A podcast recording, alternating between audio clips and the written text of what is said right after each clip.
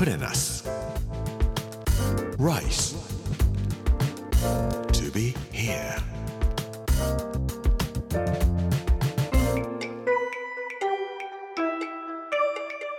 こんにちは作家の山口洋二です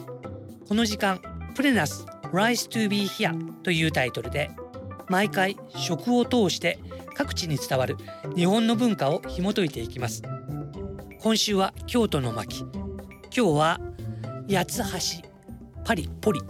というタイトルで八つ橋というお菓子についてお話をさせていただきたいと思います。プレナス Rice to be here. Brought to you by プレナス銀座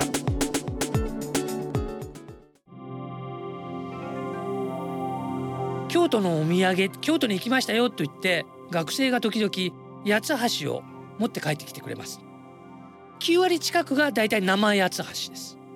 とっても美味しいですね。なんかシナモンの味というんでしょうか。日記の味というんでしょうか。スーッとするような感じで。で食べるともちもち感があって中にあんこが入っていて3時頃食べるおやつにはちょうどいいかなと思いますけれども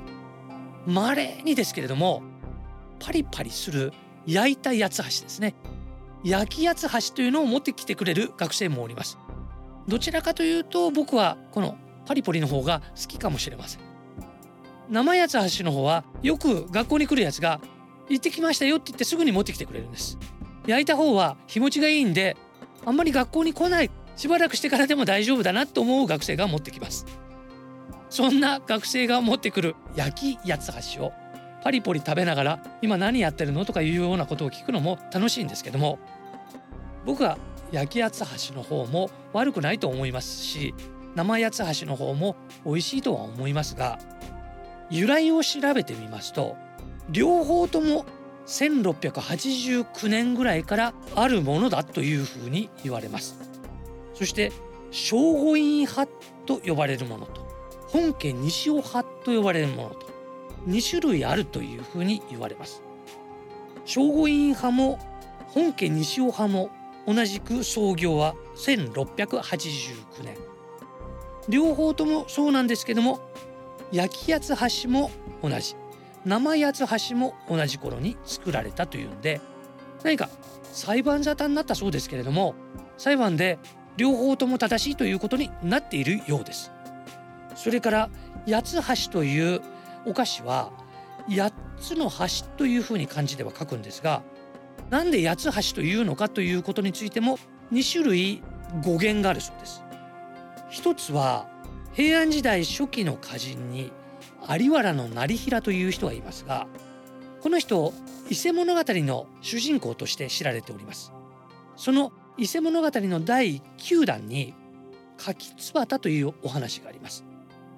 京都から三河までたどり着いた有原の成平が休憩をしていたら柿つばたが咲いていたというんで誰かが柿つばたという5つの言葉を頭に置いてあなた歌人なんだから歌を作ってくれないって言ったら即興で「殻衣きつつ慣れにしつましあればはるばる着ぬる旅をしぞ思う」殻衣というのは着物です。ずっと長く着ていた衣を着つつ慣れにしですね。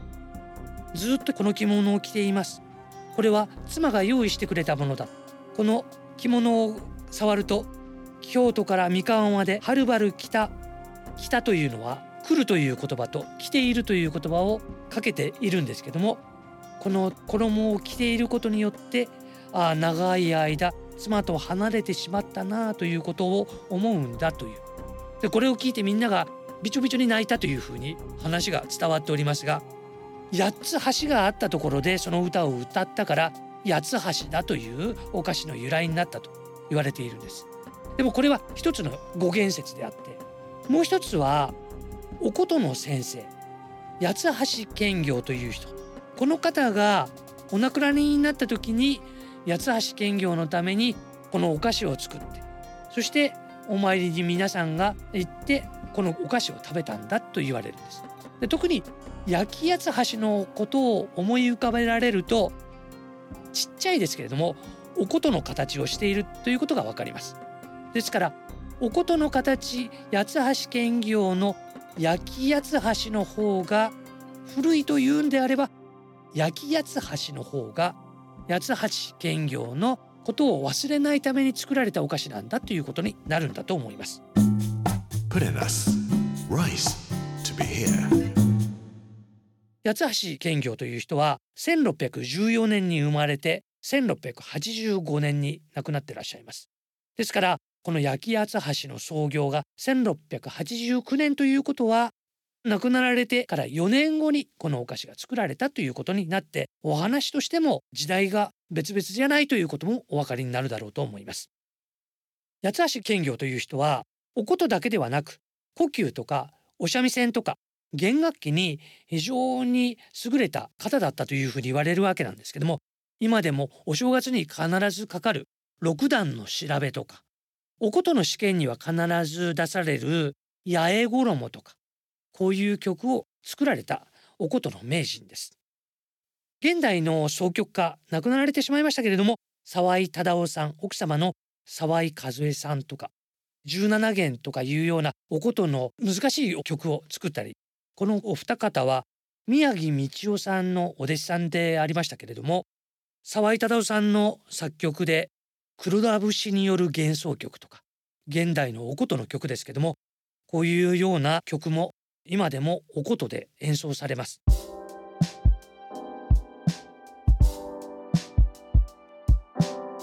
京都の街を歩いているとお琴とかお三味線とか尺八とかあるいは能のお稽古とかそういうことをたまに聞くことがあります。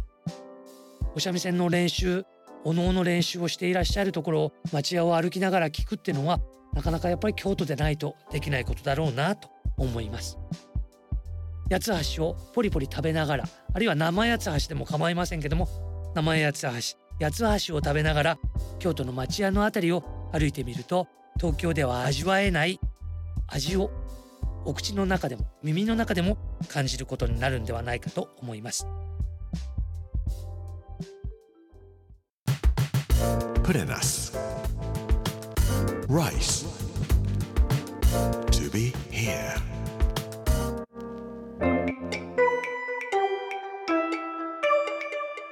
プレナス。Rise to be here 今日は八つ橋パリポリというテーマで八つ橋というお菓子についてお話をさせていただきましたがいかがでしたでしょうか？来週は茨城県のお話をさせていただきたいと思います。この時間お相手は作家の山口洋二でした。Put in us Rice to be here. Brought to you by Put in us 銀座